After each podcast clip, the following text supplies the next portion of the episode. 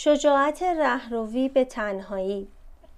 موفقیت اغلب با رفتن از خانه و خانواده همراه است، خطری که سایر زنان علاقه‌ای به آن ندارند. ولی دختر بی مادر معمولاً جایی را که احساس ایمنی و اطمینان کند ترک نمی کند. او به دنبال یافتن جایی است که به آن تعلق داشته باشد. چون مرگ مادر از نظر دختر فروپاشی خانواده هم معنی می دهد، این دختر هر پایگاه ایمنی هم که داشت از دست داده است. جستجوی او به دنبال یافتن محلی امن و مطمئن مستلزم حرکت مداوم به جلو است. وقتی شروع به رفتن کرد، برگشتنی در کار نیست، چون اغلب جایی برای برگشتن وجود ندارد. روما دونی، هنرپیشه سریال تلویزیونی نظرکرده فرشته ها، میگوید: شما شنیده اید که میگویند گاهی نیاز است که به کسی تکیه کنید. اگر کسی نباشد، واقعا حق انتخاب ندارید. ولی انگیزه فوق‌العاده‌ای که پیدا می کنید نتیجه مثبت آن است. دونی 10 ساله بود و در دری در شمال ایرلند زندگی می کرد که مادرش از نارسایی قلبی مرد. بچه ها محله‌ای را که من در آن بزرگ شدم ترک نمی کردند. واقعا می گویم، همه خوش و خورم آنجا میماندند، بچه دار میشدند و بچه هایشان هم همانجا میماندند و الی آخر. پس ترک کردن من، اول جست دادم به انگلستان و بعد یک خیز بلند برداشتم و از روی آب پریدم. یک کوچولو شوک آور بود و برای خودم وقتی پدرم مرد تشدید شد. من مرتب به پدرم سر میزدم، هم از روی عشق و هم از روی وظیفه به ایرلند میرفتم. ولی وقتی او مرد دیگر دلیلی برای برگشتن وجود نداشت. همچنین فکر میکنم اگر پدر و مادر سالمندی داشتم، راحتی و آزادی مهاجرت رو حس نمیکردم. من در تمام عمرم خیلی راحت این طرف و آن طرف رفتم. هم خیلی اعتقاد دارم و هم حس میکنم که وطن یک وضعیت ذهنی است و با آدم همه جا میرود. هر جا مستقر می شوم با شور و شوق زیادی آشیانه می سازم و به همان سادگی هم وسایلم را می بندم و به رفتن ادامه می دهم. در جستجوی جاودانگی، درست همانطور که هنرمندان به دستمایه خود عمری ابدی می بخشند، دخترهای بی مادر هم امیدوارند که هم خود و هم مادر خود را ابدی کنند. هنر، نویسندگی و موسیقی به دختر وعده جاودانگی می دهد، چیزی که ظاهراً مادرش منکر شده بود. همچنین راهی در اختیار او قرار می دهد تا تصویر مادر را همان تصوری که از مادر دارد یا فکر می کند آنچه دارد تصویر اوست به زندگی برگرداند. قدیمی ترین اثر بازمانده از شارلوت برونته که در سن 8 سالگی نوشته است نشان می دهد که انگار او هم همین کار را کرده است. شارلوت برونته در داستان کوتاهی که 3 سال بعد از مرگ مادرش نوشته، از دختر به اسم آن می گوید که مادرش مریض است. می نویسد: یک روز آن و مامان و پاپایش با یک کشتی به دریا رفتند. تمام راه هوا خیلی خوب بود، ولی حال مامان آن به هم میخورد و آن بالای سرش بود و خیلی ازش مواظبت میکرد. شارلوت برونته این داستان را به خواهر کوچکترش آن که تولد او با شروع بیماری غم‌انگیز مادر همراه بود تقدیم کرده است. وقتی شارلوت این داستان را نوشت، آن 5 ساله بود، همان سنی که شارلوت هنگام مرگ مادر داشت. بنا به گفته برانون بیلی پرت، نویسنده مقاله داستان زمانی دختر کوچکی بود، شارلوت برونته فرایند خلاقیت میگوید: ممکن است مشاهده آن خواهر 5 ساله واکنش‌های عاطفی شارلوت را نسبت به مرگ مادر فعال و به همین جهت این موضوع را برای داستان انتخاب کرده باشد. آن داستان جان مادر مریضش را نجات می دهد و شارلوت برونته به عنوان یک نویسنده و پدید آورنده با این کار زندگی خواهرش را دوباره می نویسد و ما به ازای آن به خودش نیروی می دهد تا مادر را مداوا کند و مانع مرگش شود و به این ترتیب منجی مادر می شود و خود را مادردار می کند. دایان فورد کمدین در روال عادی کمدی نویسی خود تاثیر مشابهی را نشانه گرفته است. پدر و مادر دایان وقتی 13 ساله بود در تصادف اتومبیل کشته شدند. در حال حاضر مرتب پدر و مادر را در لطیفه هایش می گنجاند انگار که هنوز زنده‌اند. او میگوید من طرحی می نویسم از آنچه مادرم در موقعیت خاصی گفته است. در واقع چنین چیزی نگفته، ولی من فکر می کنم بعید نیست گفته باشد. بنابراین در نوشته‌ام می چپانم. به این وسیله طبیعی تر می شوم. بعد از مرگ پدر و مادرم از اینکه این همه با دیگران فرق داشتم بیزار شده بودم. من هم مثل همه دلم پدر و مادر میخواست. نمیدانم اصلا توانستم این مسئله را از سر بگذرانم یا نه. گنجاندن پدر و مادرم در لطیفه ها همچنین مرا به گذشته‌ای متصل میکند که هرگز نداشتم. این گذشته ساختگی گاهی از آنچه ممکن بود با پدر و مادرم بگذرانم خیلی بهتر است.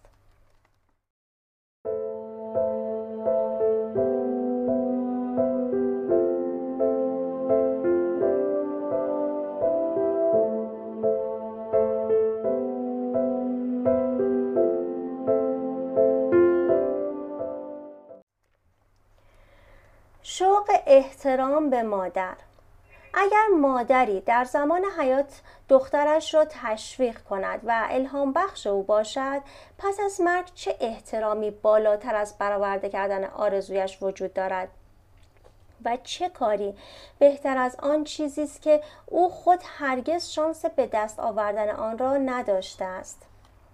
روث بیدر گینسبرگ، قاضی دیوان عالی، در 17 سالگی مادرش را از دست داد و حالا او را فردی بسیار قوی و بی نهایت باهوش به خاطر می آورد که از کودکی دخترش را تشویق می کرد که سخت کوش و تشنه خودکفایی باشد. مادرم خیلی علاقه داشت که اهمیت استقلال را به من بفهماند. یادآوری هر روزش این بود: خانم باش، که یعنی خودت را به دردسر نینداز و زندگیت را با دردسر از بین نبر. مادرم از 13 سالگی من تا روزی که مرد در رفت آمد به بیمارستان بود. من از دبیرستان با مترو میرفتم بیمارستان. پدرم را که آنجا بود میدیدم. یک جایی حوالی بیمارستان شام میخوردم. برمیگشتم خانه، صبح روز بعد بیدار میشدم و به مدرسه میرفتم. این روال هر روز من بود. به علاوه مادرم مصمم بود از من چیزی بسازد. به نظرش مستقل بودن و روی پای خود ایستادن اهمیت داشت. فکر میکنم که پدرم بالاخره متوجه شد که با حمایت از مادرم طوری که نیاز به کار بیرون نداشته باشد در حقش خوبی نکرده است. در آن زمان برای یک مرد شایسته نبود که زنش کار کند. زنها فقط وقتی کار بیرون می کردند که برای رفاه خانواده لازم بود. به نظرم پدرم فهمید که اگر مادرم سر کار می رفت راضی تر و خوشبخت تر بود. مادرم به من یاد داد که هر کاری را به بهترین نحو ممکن انجام بدهم. البته مادرم شانس چندانی نداشت که برای خودش بهترین کار را انجام دهد. پیامی که برای من فرستاد این بود که هر کاری می کنم، چه تمرین پیانو چه هر کار دیگری که باید وقت صرف آن کرد، تا آنجایی که می توانم خوب انجام بدهم. من تصمیم گرفتم به دانشکده حقوق بروم. یکی از معلم‌هایم در کالج کرنل تشویقم کرد و خودم فکر می‌کردم که از عهده‌اش خوب برمی‌آیم. بنابراین امتحان آزمون استعداد حقوق را قبل از شوهرم که یک سال در کالج از من بالاتر بود قبول شدم. پیش تنها کسانی که در تعطیلات مدرسه میرفتم خاله و داییم بودند که گفتن بد نیست به دانشکده حقوق بروم، چون خودم خرج خودم را نمیدهم پس میتوانم از این کارهای احمقانه بکنم. همین چند وقت پیش خاله‌ام مرد و دخترم نامه‌ای پیدا کرد که من تازه آزمون استعداد حقوق را داده بودم. در آن نامه برای خاله‌ام نوشته بودم که آزمون انگلیسی هم خوب شد، ولی فکر نمی کنم ریاضی رو خوب داده باشم. شاید اگر نمره پایین بیاورم فکر کار احمقانه تحصیل در رشته حقوق را از سرم بیرون کنم. گاهی کارهایم بازتاب توصیه‌های مادرم است که اگر بود و شکلی استعداد من را میدید به نظرم چنین توصیه‌هایی میکرد و فکر میکنم انگار مادرم همیشه با من بوده است. نظرم این است که الان آنچه مادرم میخواست شدم. در واقع بسیار فراتر از لجام گسیخته ترین رویاهایش شدم، نه به دلیل محدودیت‌های خودم بلکه به دلیل محدودیت‌های جامعه. عکس او را به دیوار دفترم در دیوان عالی زدم و هر روز که کارم تمام می شود او را می بینم. وقتی نگاهش می کنم لبخند می زنم و می گویم اگر بود به من افتخار می کرد. ترمیم پذیری و عزم. نجات یافتن از خانواده فروپاشیده ممکن است نوعی توان شخصی در دختر به وجود بیاورد که او را از دلسردی شغلی محفوظ می‌دارد. ویکتوریا روئل، هنرپیشه سریال تلویزیونی جوان و بیقرار، از سریال سالهایی میگوید که در 5 مرکز نگهداری بچه‌های بی‌سرپرست گذرانده و اینکه این سالها چگونه به او کمک کرد تا بیش از دیگران بتواند عدم پذیرش در گروه باله که آن هم آرزو داشت و بعد در بازیگری را تاب آورد. به طور کلی تجربه‌ام از مرکز کودکان بی‌سرپرست موفقیت‌آمیز بود، چون در آن موقعیت جنبه‌هایی از عدم پذیرش وجود دارد که فرد را قطعاً برای موقعیت‌هایی مثل نه متشکریم، تلفن نزنید، ما به شما خبر می‌دهیم آماده می‌کند. آدم عادت می‌کند، یاد می‌گیرد که چگونه نه را بپذیرد. در نتیجه یک سرسختی به وجود می آید و آن جوشن طلایی آدم را برای موقعیت‌های مختلفی که در کار با آن مواجه می شویم آماده و در مقابل آن محافظت می کند. نمیگویم طرد شدن احساس خوبی است، بلکه میگویم که به نظرم توانسته بودم طرد شدگی را بپذیرم و سنگینی آن را از روی شانه‌ام بردارم. جالب اینجاست که عدم پذیرش در کار کاملا با تجربیات زندگی شخصی متفاوت است. طرد شخصی بدجوری احساسات را جریحه دار می کند. آدم هیچ وقت به آن عادت نمی کند. از آنجایی که دختر بی مادر معمولا طرد شخصی را صدمه‌ای ناشی از خودپسندی مشابه صدمه مرگ مادر می داند، اغلب در بزرگسالی در تطبیق خود با به هم خوردن دوستی، طلاق و مرگ دچار مشکل می شود. با این حال دختری که قبلا از لطمه شدید جان سالم به در برده است می تواند به قول روانشناسان حس کوچک جلوه دادن بحران را در خود ایجاد کند. لطمه های کوچکتر از قبیل در انتظار جواب تلفنی که هرگز خبری نمی شود یا تقاضانامه کاری که رد می شود به نظرش در مقایسه با از دست دادن یک عزیز جزئی می آید و می تواند بدون فشار روحی جدی از عهده‌اش برآید.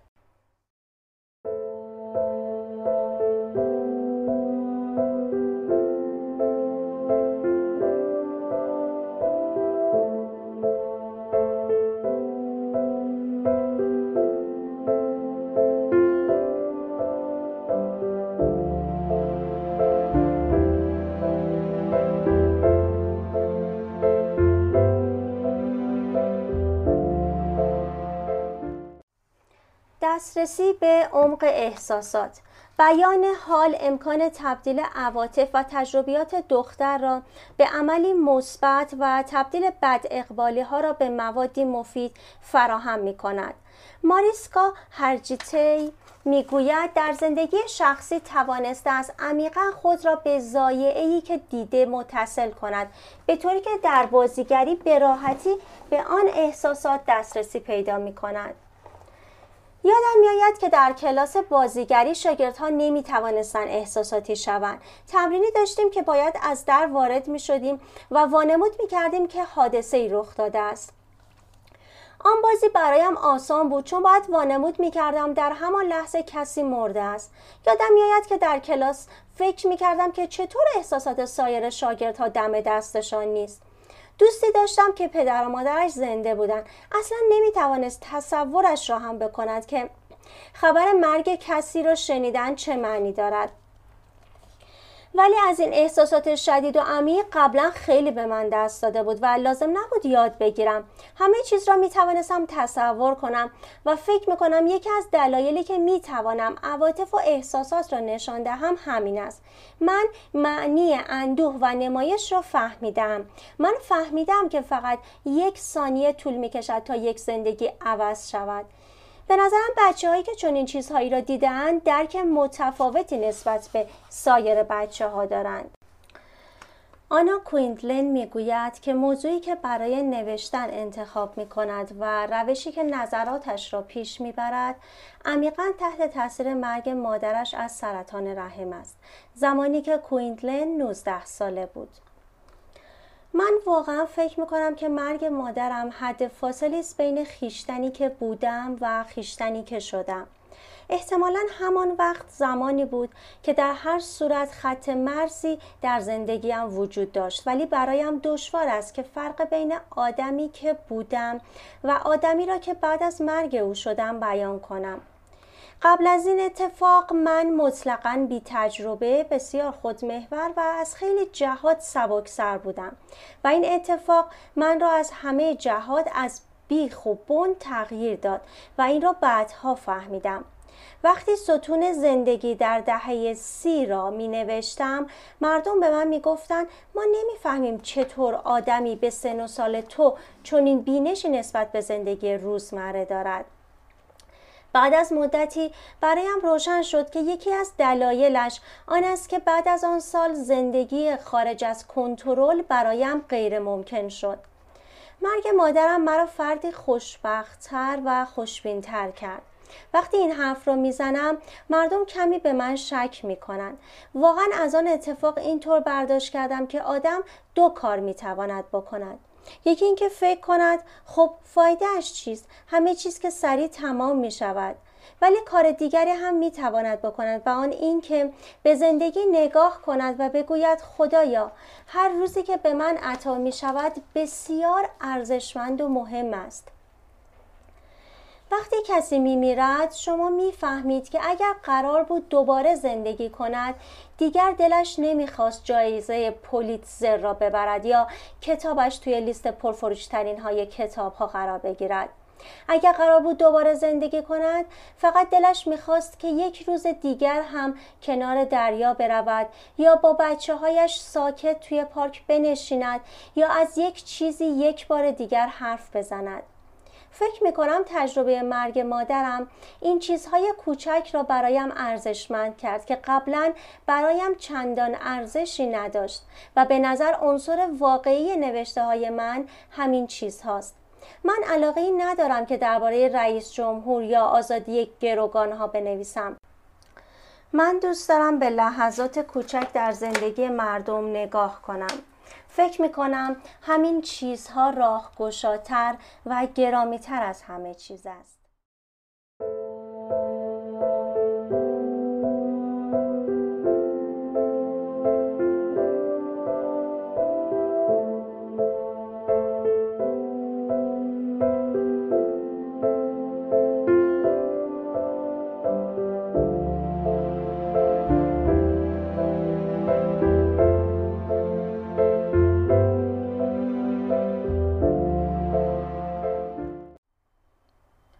غلبه بر احساس گناه. نوشتن، بازیگری، رقصیدن و کسب مدارج علمی، همه این دستاوردها در فضای مناسب اجتماعی و مالی آسان‌تر از قوه به فعل در می‌آید. حتی شگفت‌انگیزترین نبوغ در خانواده‌ای که مشکل جدی دارد یا تحت شرایط خردکننده اقتصادی اجتماعی است، برای رسیدن به ظرفیت کامل خود به زحمت می‌افتد. در بعضی از خانواده ها مرگ مادر دختر را از شر تنگناها راحت می کند. مثلا دختری که مادرش او را دست تنها با کمک هزینه‌های بهزیستی بزرگ کرده می رود و با برادر و زن برادرش در طبقه متوسط اجتماعی زندگی می کند. دختری که مادرش مانع شده بود که به کالجی دور از خانه برود، حالا راحت دعوتنامه یک دانشگاه آبرومند را در ایالت دیگری قبول می کند. یا دختری که دوران کودکی را صرف نگهداری از مادر الکلی‌اش کرده است، ناگهان وقت پیدا می کند تا به دلبستگی‌های خود برسد. دختری که معتقد است که فرصت مناسب به دست آمده به دلیل نه علی‌رغم مرگ مادر است، چه بسا اراده قوی‌تری برای موفقیت از خود بروز دهد. این دختر زندگی مولد و رضایت بخشی برای خود می سازد که می تواند به مرگ مادرش معنی بدهد. مرگ او بی‌معنی نبود، ولی این دختر ممکن است از لذتی که از موفقیتش می برد، موفقیتی که به عقیده دختر فقط به دلیل مرگ مادر است، احساس گناه کند. شیلای 28 ساله بیش از 10 سال با دو احساس استحقاق و ندامت دست و پنجه نرم کرد. او معتقد بود که بعد از نوجوانی توأم با لطمه و ناآرامی، دنیا به او یک زندگی خوش بدهکار است و در عین حال مطمئن است اگر به دلیل مرگ مادر در 14 سالگی‌اش نبود، هرگز محله کارگری را که در آن بزرگ شده بود ترک نمی‌کرد. در عوض شیلا دوران نوجوانیش را در محله عیان‌نشین هومه با پدر و مادر ناتنیش زندگی کرد که 80% از همکلاسی‌های دبیرستانش موظف بودند به دانشگاه بروند. شیلا لیسانس و فوق لیسانس گرفت، ولی همیشه احساس ناراحتی میکرد چون معتقد بود که از مرگ مادر برای موفقیت شخصی خودش استفاده کرده است. در دوره فوق لیسانس جایگاه واقعی خود را پیدا کردم. فکر کردم همین است، من همین کار را خواهم کرد و به بهترین وجه خواهم کرد. بعد با احساساتم یک جور مبارزه می کردم که اگر مادرم زنده بود، افراد محترمی که در این زمینه کار می کنند آنقدر مرا تحسین نمی کردند یا این حرفه را شروع نمی کردم. یه وقتی به ذهنم رسید که هرچند چیزی را که از همه بیشتر میخواهم بازگشت مادرم است، نمیخواهم از چیزهایی که بعد از مرگ او به دست آوردم دست بکشم. چند سال پیش بالاخره پیش پدرم اعتراف کردم. اگر مامان زنده بود فکر نمی کنم به اینجا می رسیدم. 11 سال طول کشیده تا بتوانم این را بگویم، چون احساس گناه از لذتی که از زندگی می بردم بر من چیره شده بود. پدرم گفت تو کماکان همان کاری را که میخواستی میکردی، چون همیشه خودت هستی، همیشه آدمی بودی که میرفتی و چیزی را که میخواستی به دست میآوردی. مدتها طول کشید تا فهمیدم احتمالاً حق با پدرم است. اگر مادرم زنده بود زندگی متفاوتی می داشتم، ولی فکر می کنم کماکان جایی بودم که می خواستم باشم و کاری می کردم که می خواستم بکنم. بعضی از دختران بی مادر مثل شیلا معتقدند که بعد از مرگ مادر با داشتن زندگی مولد و توأم با خوشبختی به مادرشان احترام کافی نگذاشتند. موفقیت بیانگر فردیتی است که هنوز برای آن آماده نبودند. روبرتای 32 ساله میگوید در 16 سالگی که مادرم مرد می شود گفت که دیگر علاقه‌ای نسبت به او حس نمی کردم. می خواستم زندگی کنم. مثل این بود که به خود بگویم اگر مادرم را دوست دارم باید با گند زدن به همه چیز ثابتش کنم، با مدرسه نرفتن، با خوشحال نبودن. این هم راه دیگری برای احترام به مادر است، ولی این سرنوشت دختر نیست، انتخاب اوست. این از خودگذشتگی است و تعداد کمی از مادران هم چنین انتظاری از دختران خود دارند. اگر مرگ مادر موقعیت مناسبی برای دختر فراهم کند که زندگیش دارای ثمره بیشتر مستلزم تکاپوی بیشتر یا مولدتر از انتظارات قبلی او باشد، دختر همه حقی نسبت به آن آینده دارد. استفاده از هر نوع ماده خام برای موفقیت بی‌آبرویی نیست. خجالت ندارد که فقدان را تبدیل به حیات کنیم. مثل ققنوس، پرنده افسانه‌ای که از خاکستر خود نابود شدهش برمیخیزد، هر دختر بیمادر این ظرفیت درونی را دارد که از داخل تراژدی برخیزد و پرواز کند.